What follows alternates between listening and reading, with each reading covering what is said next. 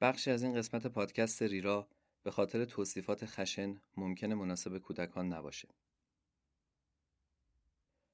کسی که تو این قسمت ازش حرف می‌زنم هم استاد ادبیات دانشگاه بود هم شاعر. هم برای بزرگسالان شعر گفت هم برای نوجوانها. روزگاری در شعرش جنگ و رنجهای مردم رو تصویر می‌کرد و زمانی انزوا و دردهای شخصی خودش رو.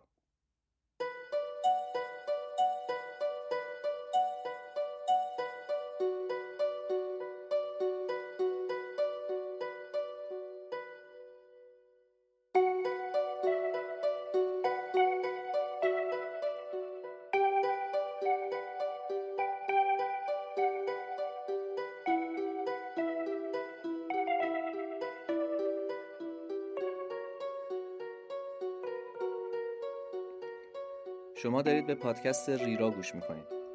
من سامان جواهریان هستم و تو هر قسمت این پادکست یک شعر معاصر می‌خونم و درباره اون شعر و شاعرش و سبک و دورش حرف می‌زنم. این قسمت 24 روم ریراست که در ابتدای اردیبهشت سال 1401 منتشر میشه. تو این قسمت شعر روز ناگزیر قیصر امینپور رو می‌خونم. قیصر امینپور دوم اردیبهشت 1338 در گتوند خوزستان جایی بین دزفول و شوشتر به دنیا آمد. حدوداً سه ساله بود که مادرش از دنیا رفت و پدرش با زن دیگری ازدواج کرد. دوره راهنمایی و دبیرستان رو در دزفول گذروند. مردم اون ناحیه که بیشتر از ایل بختیاری بودن، بیشتر شبها شاهنامه میخوندن و گاهی هم حافظ. دو بیتی های بابا تاهر و فائز دشتستانی هم بینشون خواننده داشت.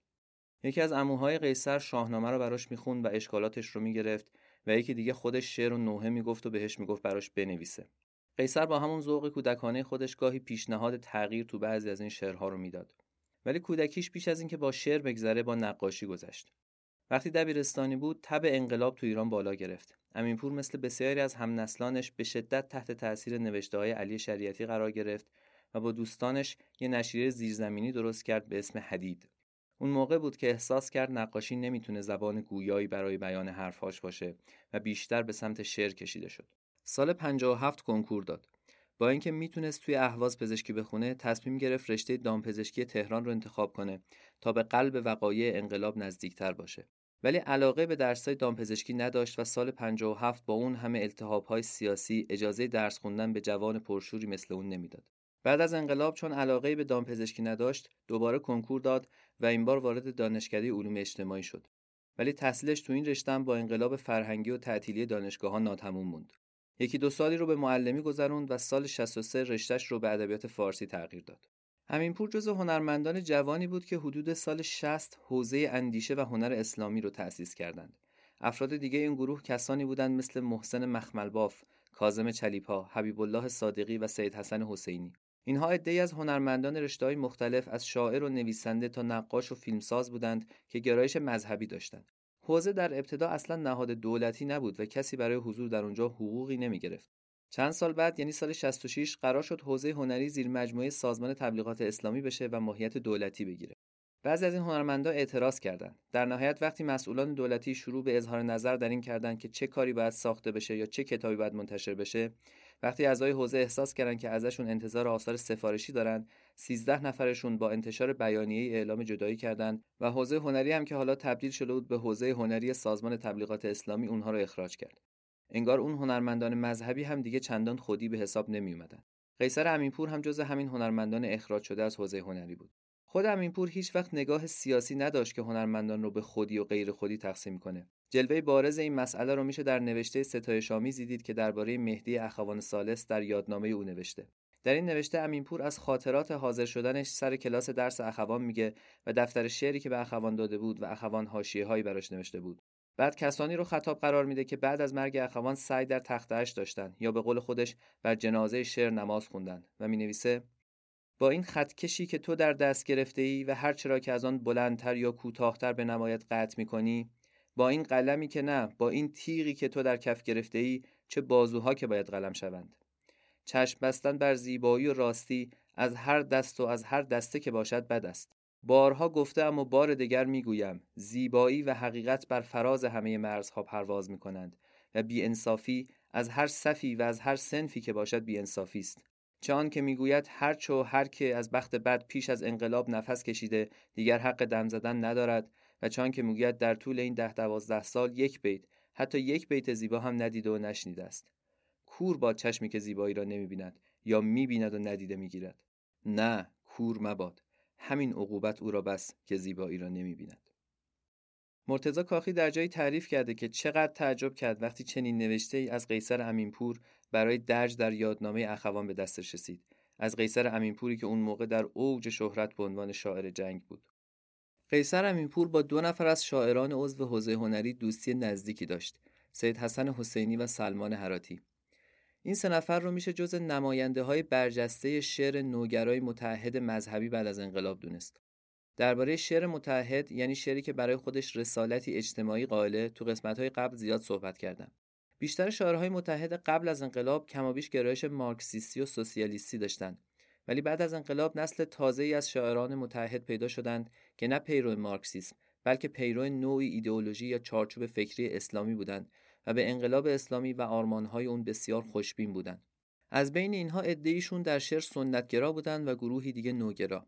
این گروه یعنی شاعرانی مثل امینپور معتقد بودند که شعر مذهبی می‌تونه فرم نو داشته باشه مثلا میشه شعری درباره شهادت گفت که از نظر زبان و بیان و ساختار شبیه شعر نیما یا سهراب سپهری باشه. اینها البته شعرهای دو نفر رو هم به عنوان نمونه پیش رو داشتند. علی موسوی گرمارودی و طاهر صفارزاده. بیش از انقلاب شعر نو جریانی بیشتر منتصب به روشنفکران بود و رنگ اسلامی نداشت. ولی موسوی گرمارودی و صفارزاده در چند سال منتهی به انقلاب شعرهای نوعی منتشر کرده بودند که حال و هوای مذهبی داشت. امینپور و دوستانش هم در قالب آزاد و سپید شعر می‌گفتند هم در قالب‌های سنتی. مثل جریانی که حسین منزوی و دیگران در دهه 50 شروع کردند و به غزل نو معروف شد شاعران مذهبی نوگرا هم سعی کردند غزل‌های با فضای متفاوت بگن. ضمنا تلاش کردند چنین نوآوری رو وارد قالب‌های رباعی و دو بیتی هم بکنن. با حمله عراق به ایران شعر این گروه از شاعران بیشتر معطوف به ستایش رزمندگان و شهیدان جنگ شد. اونها معمولا با زبانی حماسی عرفانی مقاومت رزمندگان رو ستایش می‌کردند. از یه طرف شجاعت اونها رو تصویر می‌کردند و از یه طرف دلکندن از زندگی و رفتن به استقبال مرگ که نوعی وارستگی عارفانه در خودش داشت. این شاعران گاهی از طرف حوزه هنری یا جداگانه به خود جبهه ها هم می‌رفتند و برای رزمنده ها چنین شعرهایی میخوندند. طی چهار پنج سال بعد از انقلاب قیصر امینپور از چاپ کتاب شعر امتناع می‌کرد. معتقد بود برای این کار نیاز به پختگی بیشتری داره. بالاخره سال 63 با اصرار بعضی از دوستانش دو مجموعه شعر چاپ کرد. در کوچه آفتاب که مجموعی از ربایی و دوبیتی بود و تنفس صبح که هم شعر نیمایی در خودش داشت و هم شعرهای تو قالبای سنتی. جالب اینه که امینپور بعدها از همه شعرهای این کتابها راضی نبود و اجازه تجدید چاپ کامل اونها رو نداد. کتابی که این سالها با اسم تنفس صبح منتشر میشه در واقع گزیده ای از اون دو کتابه. در شعرهای این دو کتاب شاعر آرمان مشخصی داره که با حرارت ازش دفاع می‌کنه. تعهد اجتماعی و دینی براش به هم آمیختن. گاهی برای امام علی یا امام زمان شعر میگه و گاهی برای شهیدان جنگ ایران و عراق. شعری برای جنگ اسم معروفترین شعر کتاب تنفس صبحه. شعرهایی که در زمان جنگ سروده میشن معمولا در جهت ستایش رزمندگان و روحیه دادن به مردم هستند این مثلا کاملا قابل درکه. ولی شعری برای جنگ مواجهه کمابیش متفاوت با جنگ داره. به یاد داریم که امینپور اهل خوزستان بود. جایی که جنگ زندگی مردمش رو بیشتر از جاهای دیگه ایران تحت تاثیر قرار داد. اگه مردم تهران سال 66 با شروع موشکباران هر شب حراس رو تجربه می‌کردند مردم خوزستان از همون ابتدای جنگ دچار کابوس بمباران هواپیماهای عراقی بودند پور که اول شعر میگه داره این شعر رو برای شهر خودش دسفول میگه ویرانی و ترس جنگ رو با چنان سراحت و اوریانی ترسیم می‌کنه که ما معمولا از آثار ضد جنگ انتظار داریم. هرچند بخش پایانی این شعر هم به سمت ستایش مقاومت مردم و دعوت به مبارزه و پایداری میره ولی چیزی که بیش از همه به یاد میمونه بخش میانی شعره که تصویری فراموش نشدنی از شبهای حراسانگیز بمباران می‌سازه. اینجا تنها ستارگان از برج‌های فاصله می‌بینند که شب چقدر موقع منفوری است. اما اگر ستاره زبان می داشت چه شعرها که از بد شب می گفت گویاتر از زبان من گنگ. آری شب موقع بدی است هر شب تمام ما با چشمهای زلزده می بینیم افریت مرگ را. کابوس آشنای شب کودکان شهر هر شب لباس واقعه می پوشد اینجا هر شام خاموشانه به خود گفته ایم شاید این شام شام آخر ما باشد. اینجا هر شام خاموشانه به خود گفته ایم امشب در خانه های خاکی خوابالود جیغ کدام مادر بیدار است که در گلو نیامده میخشکد اینجا گاهی سر بریده مردی را تنها باید زبام دور بیاریم تا در میان گور بخوابانیم. یا سنگ و خاک و آهن خونین را وقتی به چنگ و ناخن خود می‌کنیم در زیر خاک گل شده می‌بینیم زن روی چرخ کوچک خیاطی خاموش مانده است. اینجا سپور هر صبح خاکستر عزیز کسی را همراه می‌برد اینجا برای ماندن حتی هوا کم است. اینجا خبر همیشه فراوان است. اخبار بارهای گل و سنگ بر قلبهای کوچک در گورهای تنگ. اما من از درون سینه خبر دارم. از خانه های خونین از قصه عروسک خونالود از انفجار مغز سری کوچک بر بالشی که مملو رویه هاست رؤیای کودکانی شیرین. از آن شب سیاه آن شب که در قبار مردی به روی جوی خیابان خم بود با چشمهای سرخ و حراسان دنبال دست دیگر خود میگشت. باور کنید من با دو چشم مات خودم دیدم که کودکی ز ترس خطر تند میدوید اما سری نداشت. لختی دگر به روی زمین غلطید و ساعتی دگر مردی خمید پشت شتابان سر را به ترک بند دوچرخه. سوی مزار کودک خود می برد. چیزی درون سینه او کم بود.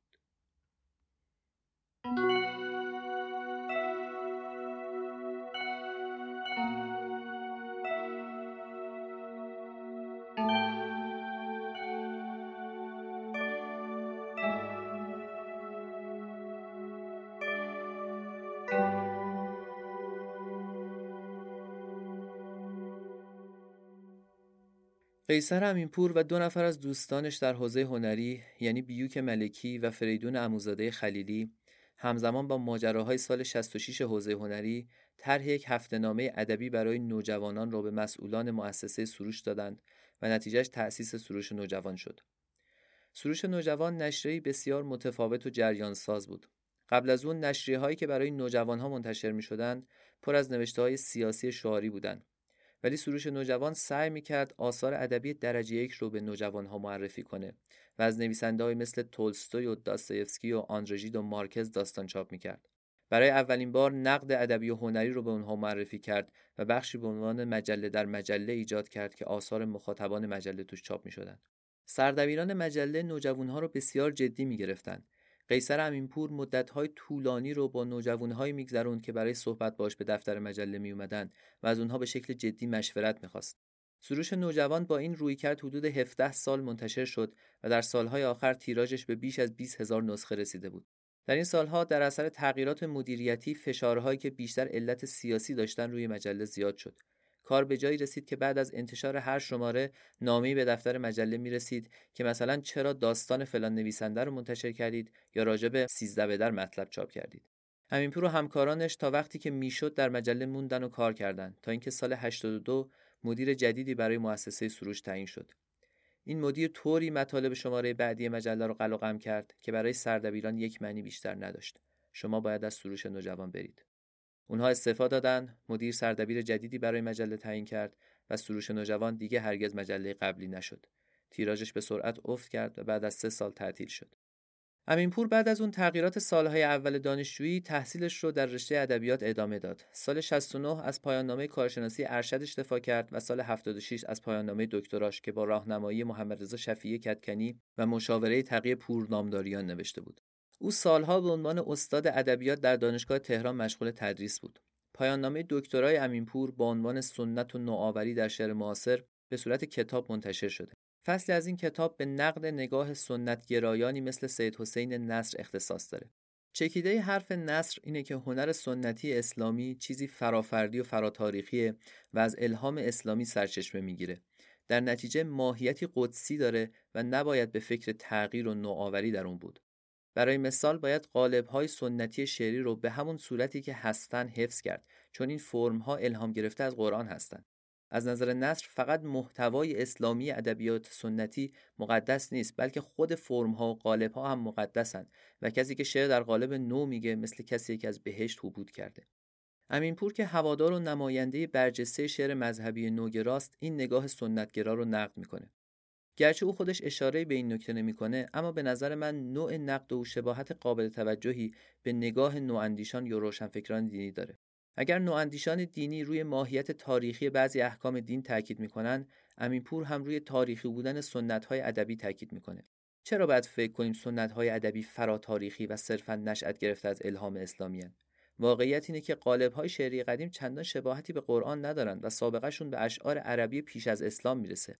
اگر زمان این قالب ها که در اصل اسلامی نبودند در سنت اسلامی جذب شدند و برای بیان مفاهیم دینی به کار گرفته شدند چرا الان نشه قالب ها و فرم های دیگر رو اقتباس کرد؟ و مگه این قالب های سنتی مختص بیان محتوای دینی بودند؟ مگه خمریه و مدح و حزل و حتی کفریات در همین قالب ها سروده نشدند؟ جان کلام امینپور اینه که سنت ادبی خودش تاریخمنده نه فرا تاریخی شعر رودکی کجا و شعر سعدی کجا؟ شعر حافظ کجا و شعر بیدل کجا؟ پس این سنت های ادبی چیز نامتغیری نیستن که از آسمان نازل شده باشند همونطور که در طول تاریخ خودشون در حال تغییر بودن حالا هم می‌تونن تغییر کنن. کتاب آینه های ناگهان که سال 72 منتشر شد کتابی بسیار مهم در کارنامه شعری امینپوره. خود شاعر شعرهای این کتاب رو به دو دفتر جداگانه تقسیم کرده.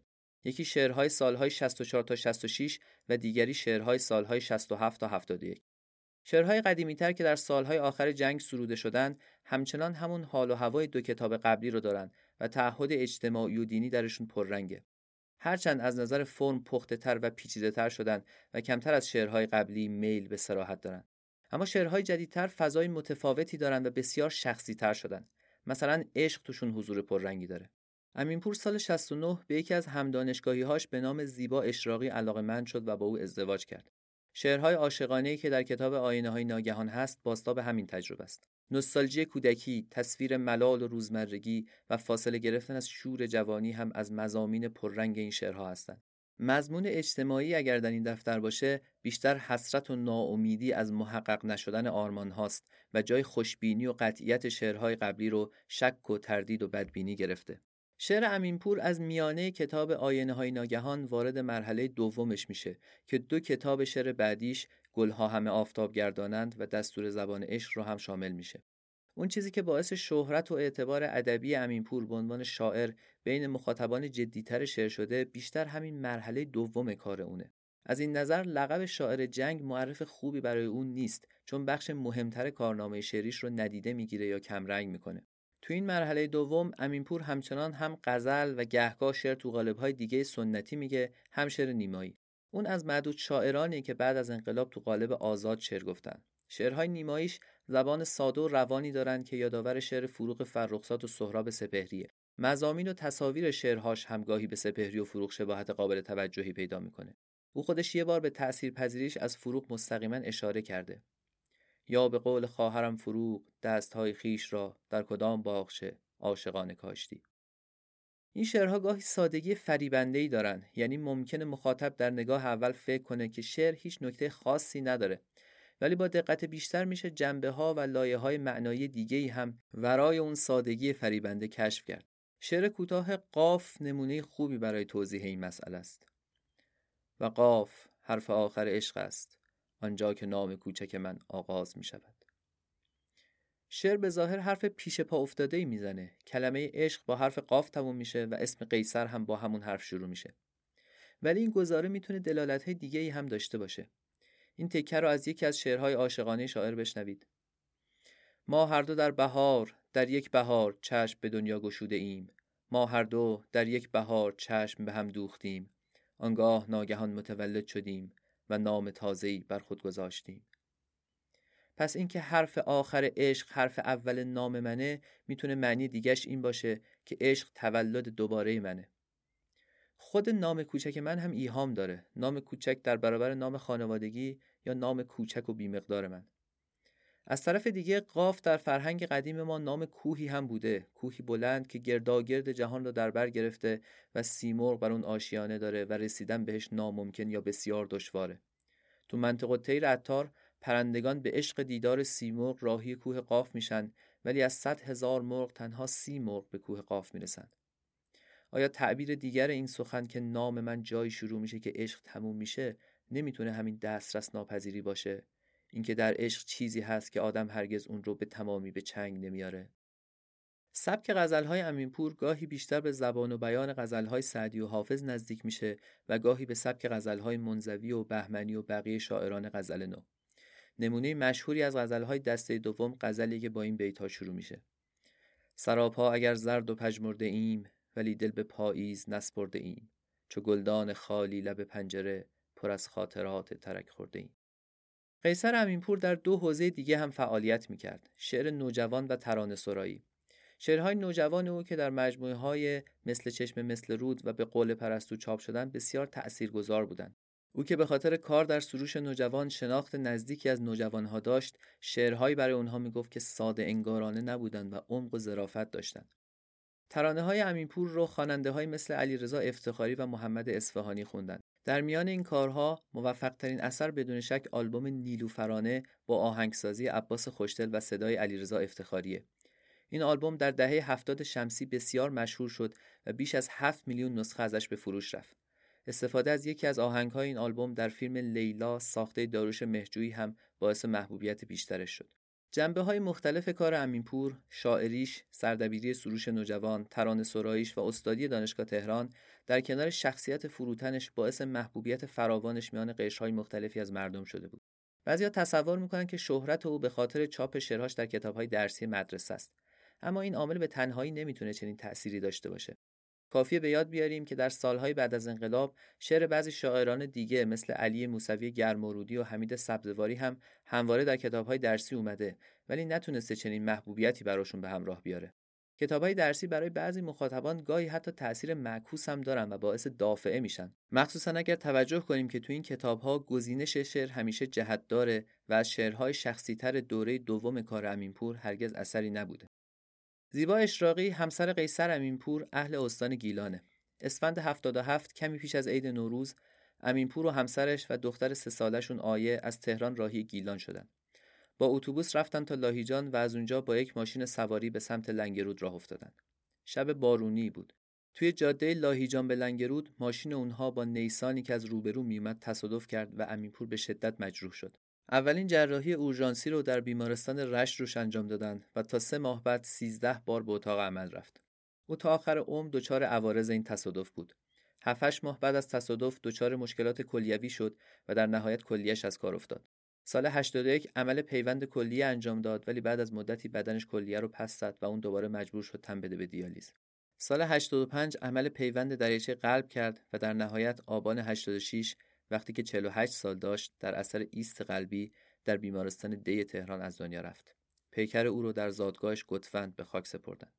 با مرگ امینپور شعر مذهبی نوگرا مهمترین چهرش را از دست داد. سید حسن حسینی سه سال پیش از او از دنیا رفته بود و سلمان حراتی دوست دیگرشون هم سالها پیشتر در حالی که فقط 27 سال داشت در یک سانحه رانندگی جان باخته بود. مرگ ناگهانی امینپور خیلی ها رو متاثر کرد و به واکنش واداشت. کسانی که شاید اشتراکات زیادی هم با هم نداشتند. هم در دانشگاه هم بیرون از اون. هم هنرمندان مذهبی و هم بعضا هنرمندان روشنفکر غیر مذهبی. مثلا سیمین بهبهانی نوشت شعرش را خوانده و آفرین گفته بودم. می‌گفتند مذهبی است. می‌گفتم چه بهتر. مذهب اگر سبب برکناری از فریب و ریا و کشتار و ستم باشد بیگمان به صافی دل شاعر و لطافت احساس و یاری خواهد کرد و اگر چنین نباشد مذهب نیست بدون شک بخشی از این واکنش های همدلانه ناشی از صداقتی بود که در کار امیپور وجود داشت و اگرچه جایگاهی داشت که می‌تونست به راحتی ازش برای رسیدن به امتیازاتی استفاده کنه هرگز این کارو نکرد. همونطور که خودش یک بار گفت ما هرچه گفتیم لاغر در اون لحظه‌ای که گفتیم صداقت داشتیم. نه برای سکه بود نه برای تکه زمین. نشون به اون نشون که از وقتی سکه دادن ما دیگه شعری برای جنگ نگفتیم.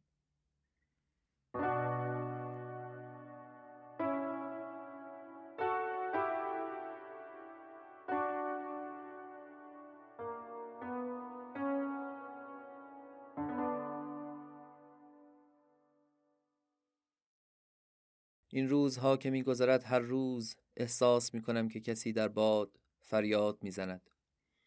احساس می‌کنم که مرا از عمق جاده های مهالود یک آشنای دور صدا می‌زند. آهنگ آشنای صدای او مثل عبور نور مثل عبور نوروز مثل صدای آمدن روز است. آن روز ناگزیر که میآید. روزی که آبران خمیده یک لحظه وقت داشته باشند تا سربلند باشند و آفتاب را در آسمان ببینند.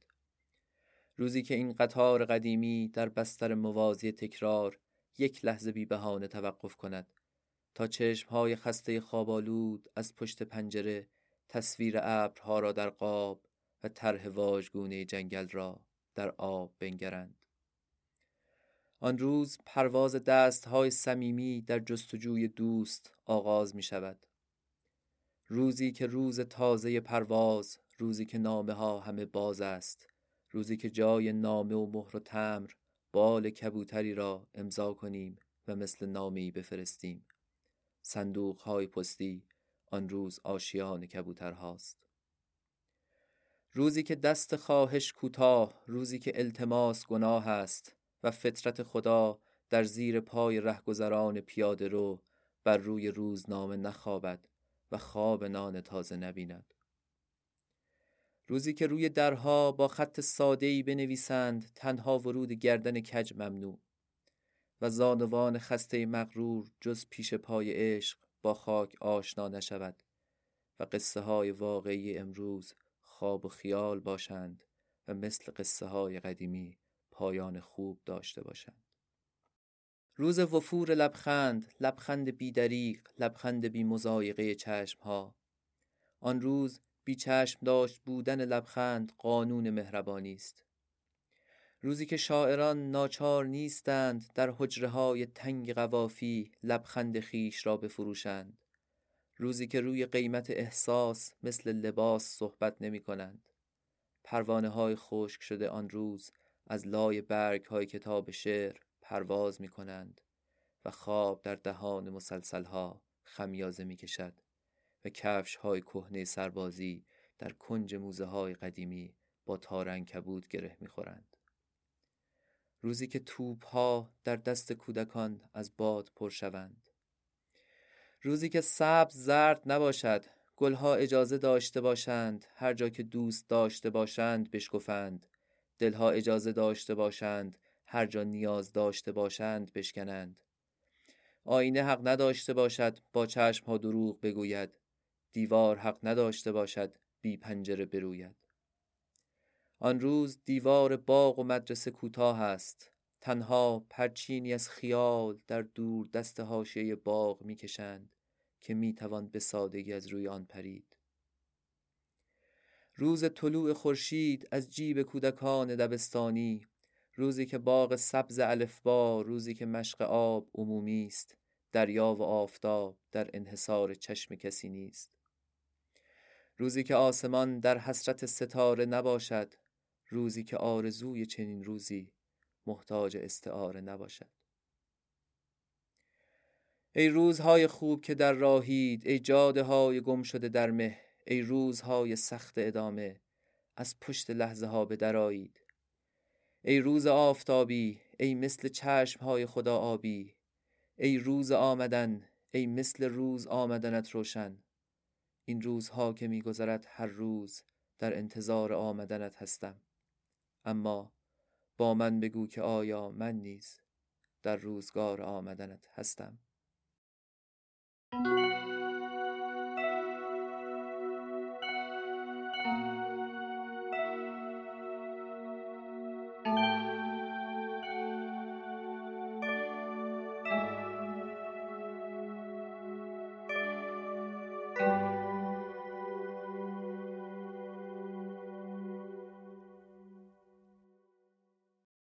روز ناگزیر مثل بیشتر شعرهای نیمایی امینپور زبان ساده‌ای داره که توش از بازیهای زبانی ظریف هم بهره می‌بره.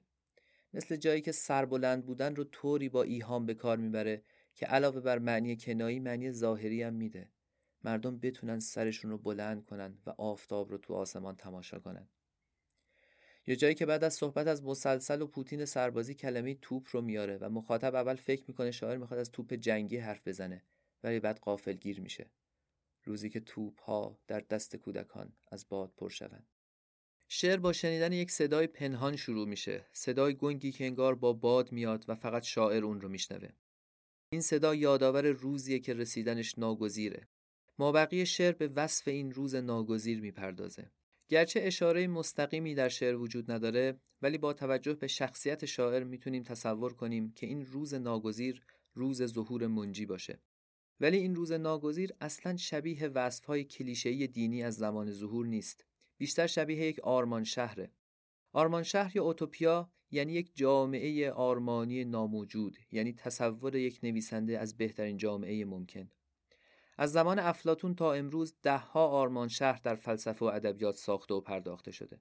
آرمان شهر امینپور جایی که مردم از این دویدنهای بیوقفه از این سیر تند روزمرگی خلاص میشن و فرصت می‌کنن یک لحظه به تصویر ابرها در آسمون یا انعکاس جنگل در آب نگاه کنن. جایی که کسی گرسنه نمیمونه و خواب نان تازه نمی‌بینه. جایی که کسی مجبور نیست خودش رو پیش دیگری خفیف کنه و آدمها بیچشم داشت به هم مهربونی می‌کنن. اون روز جنگ بدل به یک خاطره دوردست شده و اسلحه چیزیه که فقط تو موزه ها پیدا میشه. این آرزو رو امینپور بعدا در شعر کوتاهی به اسم طرحی برای صلح هم بیان کرده. شهیدی که بر خاک میخفت سرانگشت در خون خود می‌زد و مینوشت. دو سه حرف بر سنگ. به امید پیروزی واقعی نه در جنگ که بر جنگ. درسته که همین پور ستایشگر پرشور کسانی بود که مقابل دشمن ایستادند و از کشورشون دفاع کردند اما پیروزی واقعی از نگاه او وقتی که اصلا جنگی در کار نباشه. وصف دیگر این روز ناگزیر کوتاه بودن دیوار هاست. این بخش شعر بسیار یادآور شعری از سهراب سپهریه. سپهری تو دو تا شعرش به وصف آرمان شهر خودش پرداخته. یکی شعر پشت دریاها که توش شهر پشت دریاها یک جور آرمان شهره و دیگری شعر آب که توش ده بالادست چنین حالتی داره. سپهری در جایی از شعر دوم میگه بیگمان در ده بالادست چینه ها کوتاه است. دیوار در ادبیات معاصر معمولا نمادی برای فاصله و بیگانگی بین آدم هاست پس آرزوی کوتاه شدن دیوارها آرزوی رسیدن روزیه که آدمها این طور از هم نترسن و گریزان نباشن. چون این آرمان شهری ممکنه در نظر بعضی ها زیادی موهوم جلوه کنه. مهدی اخوان سالس در مصاحبه ای راجع به شعر آب سپهری میگه وقتی می‌گوید ده بالاتر چه خوب است آب را گل نمی کنند یعنی کجا؟ مثلا روسیه ژاپن آمریکا. آخر کجاست آن ده بالاتر؟ آن ناکجا ابر ده بالاتر کجاست؟ یک قدری غذایای پشت مزایا را هم بشناسیم؟ نه به راستی آخر کجاست آن ده بالاتر که سهراب برای رسیدن به خلق و خوی و تربیت آنان یادآوریمان می‌کند؟ اما به نظر می‌رسه اخوان داره یه نکته اساسی رو نادیده می‌گیره. اینکه اوتوپیا اصولا یعنی ناکجا یعنی جامعه آرمانی ناموجود.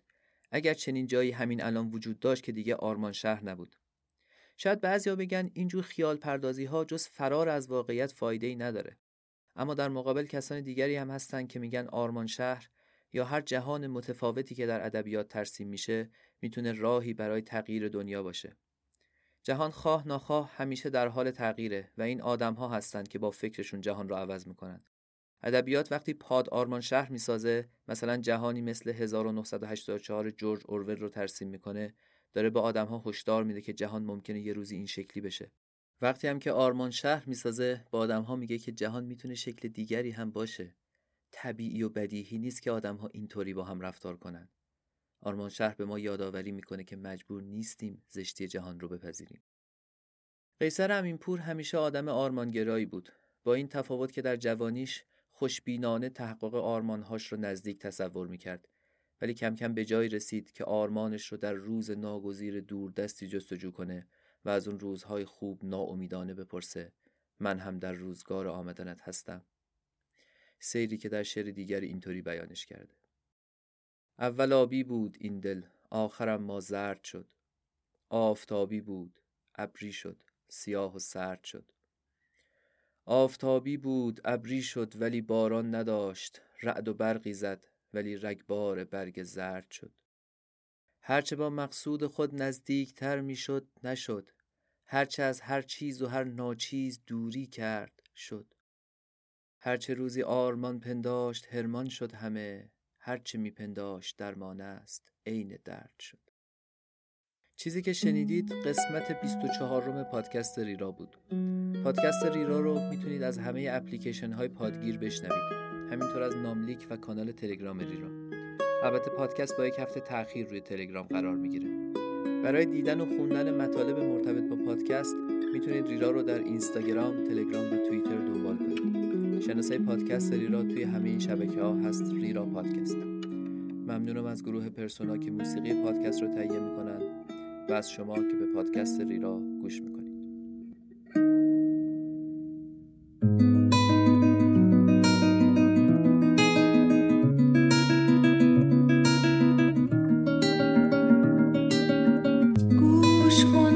صدا می‌زند از دور قدم های تو را.